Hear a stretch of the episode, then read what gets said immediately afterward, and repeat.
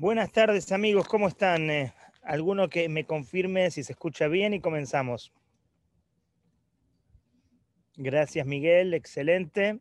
Bueno, bienvenidos en esta nueva oportunidad, un nuevo jueves, gracias a este app, a esta plataforma tan especial de Hasid App, con la cual transmitimos todos los jueves un mensaje de la Perashá y combinamos la Perashá con psicología y también con conceptos místicos y muy actuales para todos nosotros.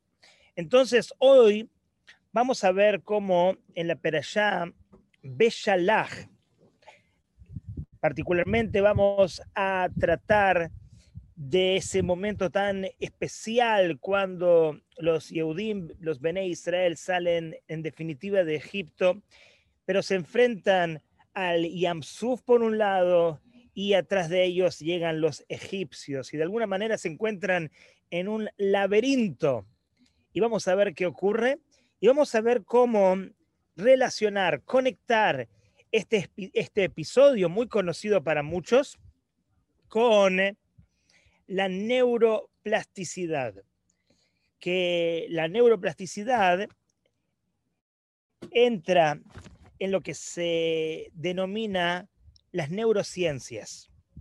Las neurociencias, y con esto vamos a comenzar a hablar, las neurociencias hoy en día están analizando el impacto de los pensamientos, las emociones y particularmente las acciones en el cerebro humano. Hasta hace pocos años no se analizaba esto a partir de, las, a partir de la ciencia y llegado lo que se denomina las neurociencias para analizar a partir de decenas o centenas de miles de escáneres cerebrales, cómo hay un impacto muy importante en nuestro cerebro en nuestra condición cerebral, cerebral a partir de lo que pensamos, de lo que sentimos y particularmente y como más importante de cómo actuamos. Estas neurociencias analizan cómo, por ejemplo, a través de la meditación hay cambios en el cerebro a partir de expresar amor, hay cambios importantes en el cerebro y obviamente también a partir del estrés hay cambios importantes en el cerebro. Y lo que las neurociencias quieren eh, analizar justamente a partir de lo que se llama la neuroplasticidad es entender que nosotros estamos condicionados muchas veces a nuestro pasado. ¿Pero qué significa estar condicionados a nuestro pasado? Significa que nosotros tenemos hábitos, tenemos conductas que venimos expresando hace mucho tiempo. Y quizás yo quiero cambiar, yo quiero provocar un cambio en mi vida porque yo sé que tengo que cambiar, a todos nos pasa, nos llega esta reflexión y nos es muy difícil cambiar, nos es hasta imposible. Es como que estemos bloqueados.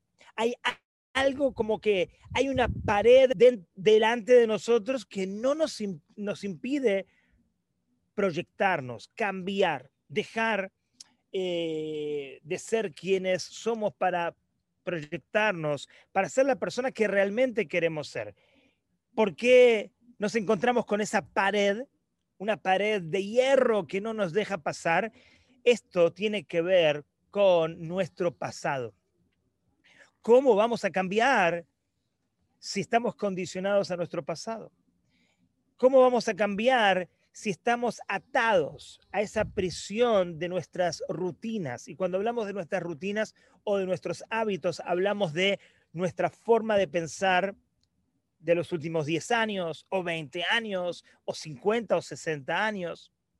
Hablamos también de la forma en la cual hablamos nos expresamos, la forma en la cual sentimos, la forma particularmente en la cual nos conducimos. Es imposible cambiar si vamos a estar condicionados a cómo venimos manejándonos a partir de estas rutinas, estos hábitos del pasado. Y esto es lo que la neuroplasticidad enseña. El cerebro es plástico, el cerebro se moldea y se moldea a partir de estos tres conceptos de pensamientos, emociones y acciones. Y cuando nosotros tenemos un hábito prolongado en el tiempo, ese hábito, dicen las neurociencias, dice la neuroplasticidad, provoca redes neuronales. Redes neuronales o podemos llamarlas también circuitos circuitos en nuestra mente, en nuestro cerebro. Y esos circuitos es como si esas redes neuronales formaran caminos, circuitos, formaran em, caminos. Y a partir de esos caminos nosotros vamos a conducirnos. Porque si durante un tiempo prolongado estoy pensando negativamente, por ejemplo, después de unos días, particularmente, esto, estos, estos circuitos se afianzan o se fijan a partir de 21 días.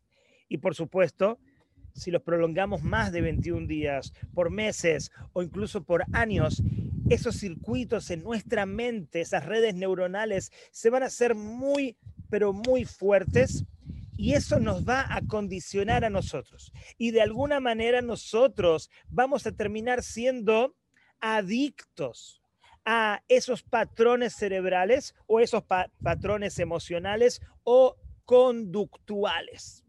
Entonces, es muy difícil romper esa fijación. Es muy difícil romper con esos patrones, con esas redes neuronales, pero sí se puede hacer. De la misma manera que esos patrones se fijaron, de la misma manera nosotros podemos romper con esos patrones, pero no nos va a tomar un día, nos toma un poquito de tiempo. Y esto que las neurociencias están eh, determinando los últimos años, la Torah en realidad ya lo menciona desde el principio del Shulchan Aruch no tenemos que ir al misticismo, no tenemos que ir al Hasidut, no tenemos que ir a la Kabbalah. Podemos esto notarlo apenas abrimos el Shulchan Aruch, el código de leyes judío, que el código de leyes comienza con, en el principio, creo que es la tercera o la cuarta ley, donde dice, si en la mañana el Yetzer el instinto negativo, te dice que dormiste mal o que hace calor y que tienes que dormir más o que hace frío y que tienes que dormir más y tu costumbre, tu rutina, hasta ese momento era una rutina que había provocado esa fijación, es decir, que había provocado que tengas esa pereza y te cueste levantar temprano, dice la, la alhaja en el principio del Shulchan Aruch, cambia de actitud. Rompe con tu naturaleza, rompe con tus hábitos, rompe con esos circuitos, con esas redes neuronales, a través de que, no de un pensamiento diferente, no luches este concepto en tu cabeza, no trates de cambiar a partir de tus emociones. La alajá lo dice muy claramente, tiene que haber una actitud diferente. La actitud es, por más que tu mente, por más que tu corazón, por más que tu cuerpo te diga lo contrario, no sucumbes a tus circunstancias, a tus condiciones, a esos circuitos cerebrales, sino cambia, aplica un nuevo hábito. Y dice la alajá, por cuatro, cinco, seis días, levántate con fuerza más allá de tus condiciones, más allá de tus rutinas, más allá de tu pereza, más allá de tus hábitos. Y dice el alajá, lo vas a hacer durante unas semanas y esto se va a transformar en tu teba sheni, en tu segunda naturaleza. ¿Cuál era tu naturaleza anterior? ¿Cuál era tu condición anterior? Era pereza. Ahora, a través de una actitud diferente, la actitud diferente que hace provoca una segunda naturaleza. ¿Y qué está pasando aquí? ¿Cómo esto se explica a partir de las neurociencias? Al principio, tu condición era la pereza, digamos. Y así con cualquier aspecto de nuestra vida, en el cual estamos fijados, el cual queremos cambiar y para nosotros es muy difícil cambiar porque estamos atrapados de alguna manera en ese laberinto, en ese circuito, en esas, con esas redes neuronales. Entonces lo que hay que hacer es cambiar la naturaleza a través de una actitud, a través de una acción diferente, que también tiene que darse de una manera prolongada. No podemos decir, yo intenté cambiar y en realidad nada pasó. Yo intenté, pero ese intento no se puede asemejar a la condición anterior, porque para que llegaras a esa condición anterior donde de la cual quieres cambiar, también hubo un tiempo prolongado que fijó tu cerebro a actuar y a condicionarte de esa manera pero ahora tú quieres cambiar. ¿Cómo debes cambiar? También fijando una nueva conducta. Cuando fijamos una nueva conducta y lo hacemos, la ley lo dice, la alajá lo dice, por cuatro o cinco días, para romper esa fijación anterior y lograr una fijación cerebral completamente nueva. Cuando fijamos una nueva, debilitamos la condición pasada anterior. Al debilitarla, fortalecemos la nueva y estamos haciendo una segunda naturaleza. Pero esa segunda naturaleza no puede tampoco quedarse en cuatro o cinco veces haciendo esto nuevo. Debemos hacer que esta actitud se prolongue en el tiempo. Como dicen también a nivel psicológico, por 21 días por lo menos. No vamos a romper ningún hábito, ninguna condición, ninguna rutina si nosotros no fijamos la nueva conducta por 21 días. Pero luego, 21 días, de, luego de 21 días también hay que seguir adelante para que esa fijación nueva, esa rutina nueva, se fortalezca. Entonces, la neuroplasticidad nos enseña hoy en día a través de la ciencia, a través de eh, estudios de escáneres cerebrales, que tenemos todos nosotros la capacidad de cambiar nuestro cerebro y nuestra vida directamente a partir de cambiar en estos tres estadios, en estos tres eslabones, pensamientos, emociones nuevas y también acciones. Pero ahora sí, entrando un poquito en lo que habla el Hasidut, el Hasidut dice que lo más importante es cambiar a nivel conductual. Lo que más va a hacer que estas redes neuronales fijas, viejas, las que nosotros queremos cambiar para cambiar nuestra rutina y cambiar nuestra vida en definitiva, lo que más va a hacer que podamos cambiar son las acciones, no tanto los pensamientos, y no tanto las emociones. Nuestra acción tiene que ser diferente y a veces es una acción que tiene que ir en contra de nuestra voluntad anterior. El cuerpo se va a resistir a esos cambios porque no está acostumbrado. Hace unos meses o hace unos años tiene otra costumbre y esta actitud nueva es realmente algo que al cuerpo en principio le molesta. ¿Pero por qué le molesta al cuerpo? Por esos parámetros cerebrales, por esos circuitos que habíamos nosotros creado con las condiciones del pasado y que ahora hay que debilitar. Por eso nos cuesta tanto a nosotros poder proyectarnos hacia un cambio verdadero. Y el Hasidut lo explica de la siguiente manera. Para esto trae el pasuk que decimos todos los días en el Shema. Decimos, Asher Anoji Metzavcha Hayom. Hashem nos ordena todos los conceptos que aparecen en el Shema, desde amar a Dios, educar a nuestros hijos, poner los tfilim, colocar mezuzot y toda la conexión espiritual que se propone en el Shema, dice el Shema, Asher Anohim Hayom. Hashem te ordena esto hoy. ¿Por qué dice hoy? ¿Cuál es la idea del hoy? ¿Cuál es la idea del presente? Y es justamente una enseñanza que está relacionada con este concepto de neuroplasticidad. Hashem te dice, hoy tenés que estar conectado sin las condiciones del pasado. Es decir, cuando llega el hoy, tú no puedes ser la misma persona que fuiste ayer. Si tú estás condicionado a lo que tú fuiste ayer y tú eres una expresión simplemente de un nuevo día y no estás viviendo la novedad del día, el agradecimiento de un nuevo día, y en este día las mitzvot que se plantean en el Shema o cualquier mitzvah de la Torah o cualquier buena acción o cualquier pensamiento o estudio es del mismo calibre o es simplemente un resultado o una proyección del ayer y no es nuevo hoy, entonces hay un déficit, hay una falta.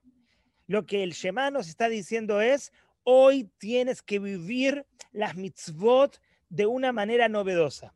Vehiyu beeineja que hadashim. Dice nuestro Jajamim, ¿qué significa? Que debemos vivir la vida y cumplir las mitzvot de una manera novedosa, como si fueran nuevas, como si fuera el día que compraste el carro y el carro es nuevo y la emoción de la novedad o el regalo que recibiste, ese lindo regalo, era una novedad. De esa misma manera hay que vivir las mitzvot, las buenas acciones, el estudio, todos los días como algo novedoso. Y en esto está la enseñanza de la Torah, del Hasidut, de la Kabbalah, sobre el tema de neuroplasticidad. Es decir, que el pasado no te condicione en el presente. Que puedas vivir cada día con esa novedad, con esa alegría de entender, de estar consciente del regalo de la vida y no tomarlo por, por garantizado. Don't take it for granted. O sea, que cada día es un regalo. Cuando vivimos de esa manera, no permitimos condicionarnos por nuestro pasado, porque cada día es una sorpresa, cada día es una maravilla.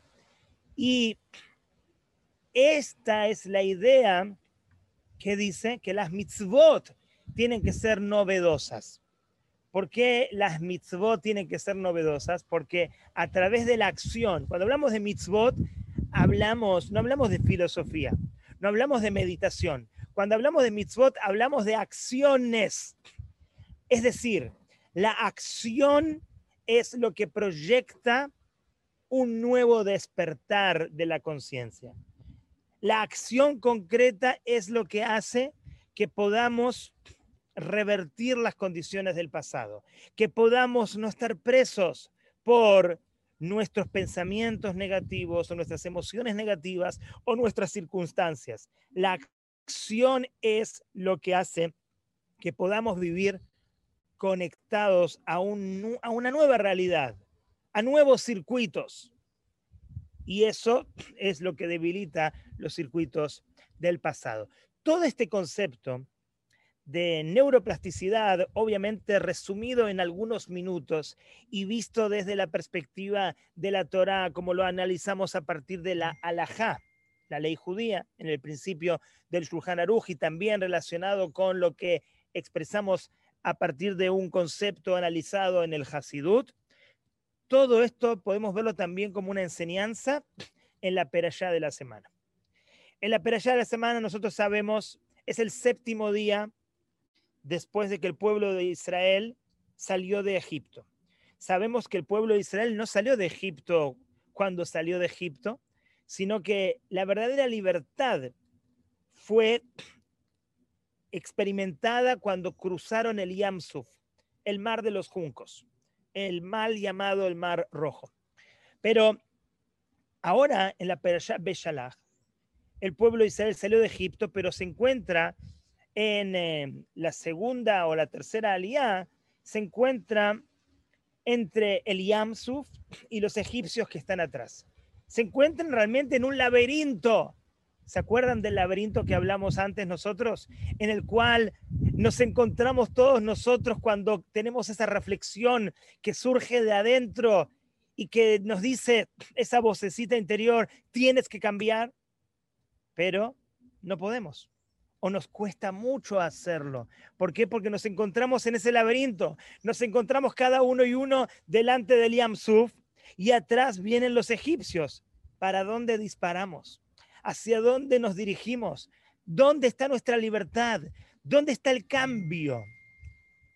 Justamente esto se relaciona perfectamente con la pereyada de esta semana. Los Yehudim se encuentran entre los egipcios y el Yamsuf, y en ese momento de desesperación, como siempre ocurre en los judíos, ¿qué es lo que ocurre con nosotros? Siempre hay diferentes opiniones, hay discusión, hay todo tipo de pensamientos. Y también ocurrió esto lo mismo en esta situación y cuatro grupos se armaron, cuatro, cuatro grupos dieron su opinión sobre qué había que hacer. Atrás de los egipcios, qué miedo, delante el Yamsuf, no hay salida. ¿Qué fue lo que dijo un grupo? El primer grupo dijo, tenemos que rezar. Tenemos que rezarle a Hashem. No hay otra solución. Otro grupo dijo, vamos a la guerra, vamos a pelear. Otro tercer grupo dijo, era un grupo más depresivo, estaba muy pesimista, dijo, vamos a tirarnos al mar vamos a cometer esta, vamos a terminar con nuestras vidas. Y el cuarto grupo dijo, vamos a volver a Egipto. Ahí teníamos comida, éramos esclavos, pero no hay otra solución. Entonces estos eran los cuatro grupos. Vamos a repetir. El primer grupo dijo, vamos a rezarle a Shem. El segundo grupo dijo, vamos a pelear contra los egipcios. El tercer grupo dijo tirarnos al mar y el cuarto volver a Egipto. Ahora, ¿qué es lo que ocurrió? Ustedes saben que la Torá nos dice que Moshe le habló al pueblo. Y, el, y, Moshe le dijo, Vayomer Moshe Am. Dijo Moshe al pueblo, al tiraú, no tengan temor itiatzvu, queden separados firmes.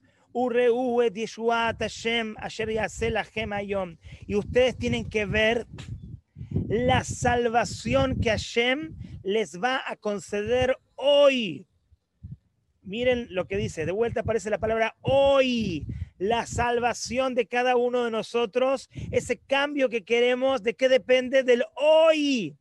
Depende de cambiar hoy nuestra condición del pasado y no seguir atormentados con las rutinas del pasado.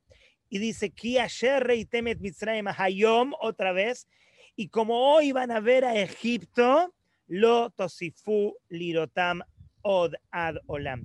No los van a ver nunca más. Moshe le dice al pueblo, no se preocupen, va a estar todo bien. Hashem y Lahem Lahem, Hashem va a pelear para ustedes. Veatem Harishun. Y ustedes van a estar calladitos. No tienen que rezar, no tienen que pelear. Hashem peleará por ustedes. Ustedes quédense callados, no tienen que rezar. ¿Qué quiso decir Moshe? Señores, ahora no es momento ni de rezar, ahora no es momento de pelear, ahora no es momento de volver a Egipto y tampoco es momento de acabar con la vida de ustedes. Muchas veces, en muchas oportunidades, el rezo es muy importante, es parte de nuestra rutina diaria, fundamental en nuestro servicio espiritual. A veces también como judíos tenemos que defendernos y tenemos que pelear por nuestra tierra, tenemos que pelear para defendernos de nuestros enemigos, en este caso, Moshe le respondió al pueblo, no tienen que hacer nada de lo que ustedes plantearon, porque muchas veces nosotros pensamos que el cambio se da cuando vamos a rezar con más fuerza, vamos a, meditar, quizás el rezo tiene que ver con meditación, como hoy una persona me llamó y me dijo, quiero cambiar en los últimos meses hice de todo. Medité profundamente, le recé a Shem con mucha fuerza, guerreé contra mi Yetzer en muchos sentidos. pero nada me funcionó. Así me dijo hoy una persona. Y esto también está relacionado con la parellada de esta semana. Era todo lo que los Bene Israel pensaron hacer. Rezar, pelear, tirarse al mar y también volver a Egipto. Pero como dice el, versículo siguiente, Bayomer Hashem el Moshe. Le dijo Hashem a Moshe, Matitzak Elai, ¿qué me estás rezando a mí? ¿Por qué me estás, por qué quieres conectarte conmigo ahora? Daver el Bene Israel Beisau. ¿Qué le dijo Hashem a Moshe? Simplemente háblale al pueblo y sigan caminando. ¿Qué le dijo Hashem a Moshe? No es momento de rezar, no es momento de pelear, no es momento de ningún otro pensamiento. Ustedes lo que tienen que hacer ahora es ve Isaú, seguir caminando. Como decimos acá en Panamá, echar pa'lante. O sea, vaya adelante, caminando. ¿Qué es el caminar? El caminar es simplemente una acción. No, no haga tanta filosofía. No es momento de rezar ahora. No es momento de meditación. No es momento de grandes proezas ni, ni de ser héroes. Señor, usted se siente en un laberinto. Usted se siente en una encrucijada. Usted siente que no puede cambiar su vida no medite tanto, no analice tanto, no se quede en la nebulosa de sus pensamientos, simplemente cambie su actitud. Ve Isaú, camine, vaya pa'lante. Deje las condiciones del pasado, que es caminar, caminar hacia adelante. Hacer que sea un futuro a partir de las piernas, las piernas que son son las partes aparentemente más bajas de nuestra existencia. No es la cabeza, no es nuestro corazón, es la acción concreta. Camine, levántese y camine, como decía el alajá en el principio del Shulchan Aruch. Esto es lo que la neuroplasticidad nos enseña. Es a través de la acción cambiar todo lo que está pasando dentro de nosotros y dejar de estar condicionados con nuestro pasado. Solamente una acción concreta es la que va a cambiar todo lo que estamos viviendo y las condiciones y la prisión de nuestro pasado. Y esto justamente también, como dice el Midrash, es lo que nos enseñó Nachshon ben Aminadab Nachshon ben Aminadab fue, como ustedes saben, el primero que se metió en el mar, el primero que entendió el concepto de Beisau, caminen.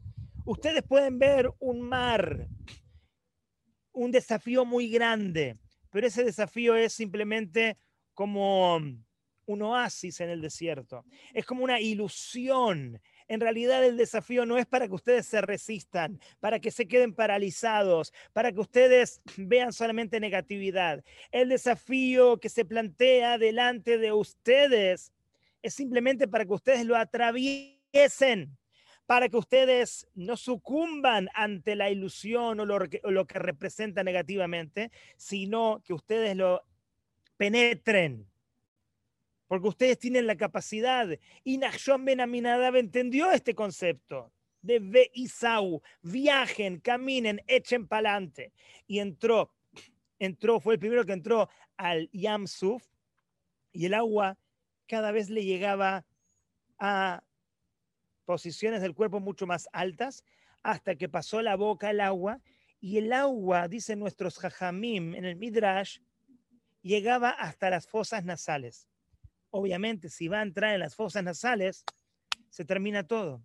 Pero apenas entraba o llegaba a las fosas nasales, quiere decir, hasta el límite de la prueba, cuando llegó el agua a sus fosas nasales, en ese momento Moshe levantó el maté, levantó su vara y se abrió el Yamsuf.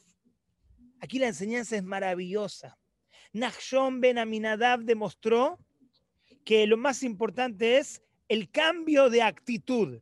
¿Tú quieres cambiar tus condiciones pasadas? Entonces tienes que cambiar tu actitud. Una vez que cambias tu actitud, va a cambiar todo por dentro. Obviamente manteniendo esa actitud de forma prolongada, cuatro o cinco días, 21 días, dos meses, pero fijando redes neuronales y circuitos completamente diferentes, debilitando los anteriores y fortaleciendo ese cambio que tú realmente quieres lograr. Entonces, pero una vez que Nachshon Ben dio esos pasos seguro de lo que estaba haciendo y más allá de la ilusión del desafío que se presentaba delante de él, ¿cuándo fue que terminó el desafío? Cuando llegaba el agua a las fosas nasales. Esto es un pensamiento que tuve hoy mientras preparaba la clase. Por si acaso, por si a alguno no le gusta. Las fosas nasales, ¿qué, son? De alguna manera es el lugar por donde entró nuestra alma. Cuando Hashem creó a Adama Rishon, al primer hombre, dice Baipach Beapav Nishmat Haim. Hashem puso en sus narices cuando el hombre Adam Arishon era como un molde de tierra nada más, creado justamente de la tierra, y Hashem insufló en él ese hálito de vida, esa energía divina, esa alma. ¿Por dónde la colocó esa alma? Por las narices. ¿Y qué estaba llegando a la nariz de, de Nachshon Ben Aminadab? Estaba llegando el desafío.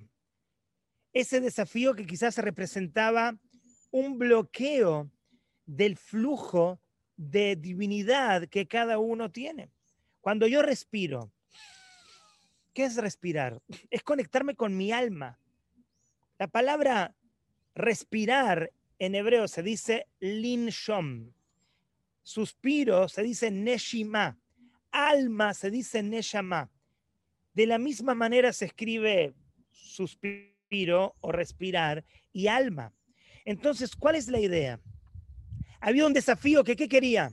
Ese desafío quería neutralizar el flujo de divinidad, el alma de Nachshon Ben Aminadab. Y las aguas llegaban hasta sus narices, porque muchas veces nuestros desafíos nos quieren bloquear nuestra capacidad de que nuestra alma fluya de la mejor manera. Eso es lo que quieren nuestros desafíos si los desafíos los interpretamos de forma negativa. Pero si entendemos que nuestros desafíos en realidad lo que quieren es elevarnos, quieren demostrarnos que podemos expresar y hacer emerger la mejor versión de cada uno de nosotros, entonces automáticamente el desafío se transforma en un medio para crecimiento personal. Entonces el agua sí quería llegar a tapar el flujo de esa Neshama, pero en realidad no lo logró, porque el desafío en un momento termina. El límite del desafío era el principio de la conexión espiritual.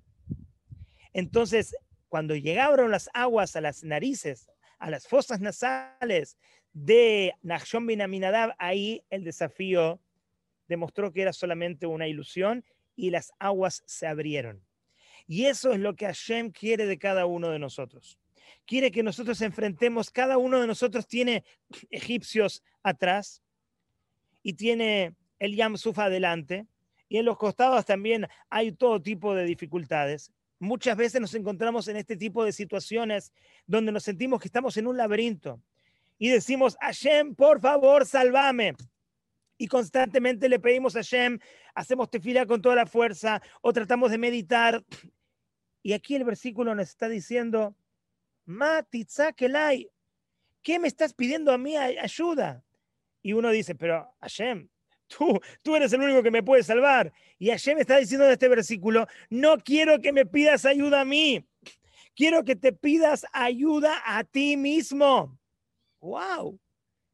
Esto es formidable. Esto es algo, es una novedad, es un hidush a otro nivel todo el tiempo, Hashem, Hashem, Hashem, sí, hay que rezar tres veces por día, pero a veces nos encontramos en situaciones que son laberintos para nosotros y pensamos que solamente Hashem nos puede salvar. Y Hashem en este versículo está diciendo explícitamente, tú mismo puedes salir adelante. Obviamente, tu vida es parte de mi energía, dice, dice Hashem. Yo no me puedo, o sea, nadie de nosotros puede mover o puede hacer nada sin tener esa energía divina que nos da la vida y nos sustenta. Pero Hashem dice, quiero que tú seas protagonista. Quiero que sepas que tienes un valor único. Quiero que sepas que tienes un poder que yo te concedí en lo cognitivo, en lo emocional, pero particularmente en lo conductual.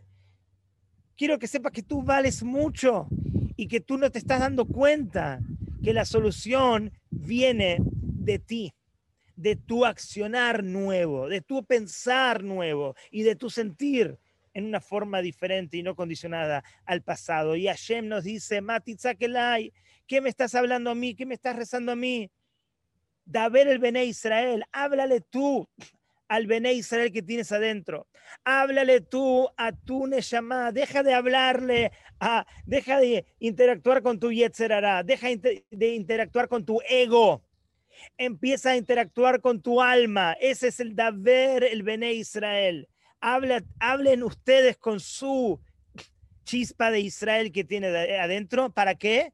Ve Isau, para que echen pa'lante, para que se conduzcan de una manera diferente, para que puedan romper esos hábitos anteriores y, proyectar nuevos, para cumplir con lo que hoy la neuroplasticidad, la neuros, las neurociencias están enseñando, pero la Torá ya lo enseña hace miles de años a través de la Alajá, a través de la Kabbalah y a través de versículos de la Perashá textuales maravillosos para que nos demos cuenta que las aguas turbulentas, que son las preocupaciones que nosotros vivimos, pueden pueden desaparecer con un cambio de actitud, con un echar para adelante, con un cambio de actitud, pero que tiene que provenir de adentro.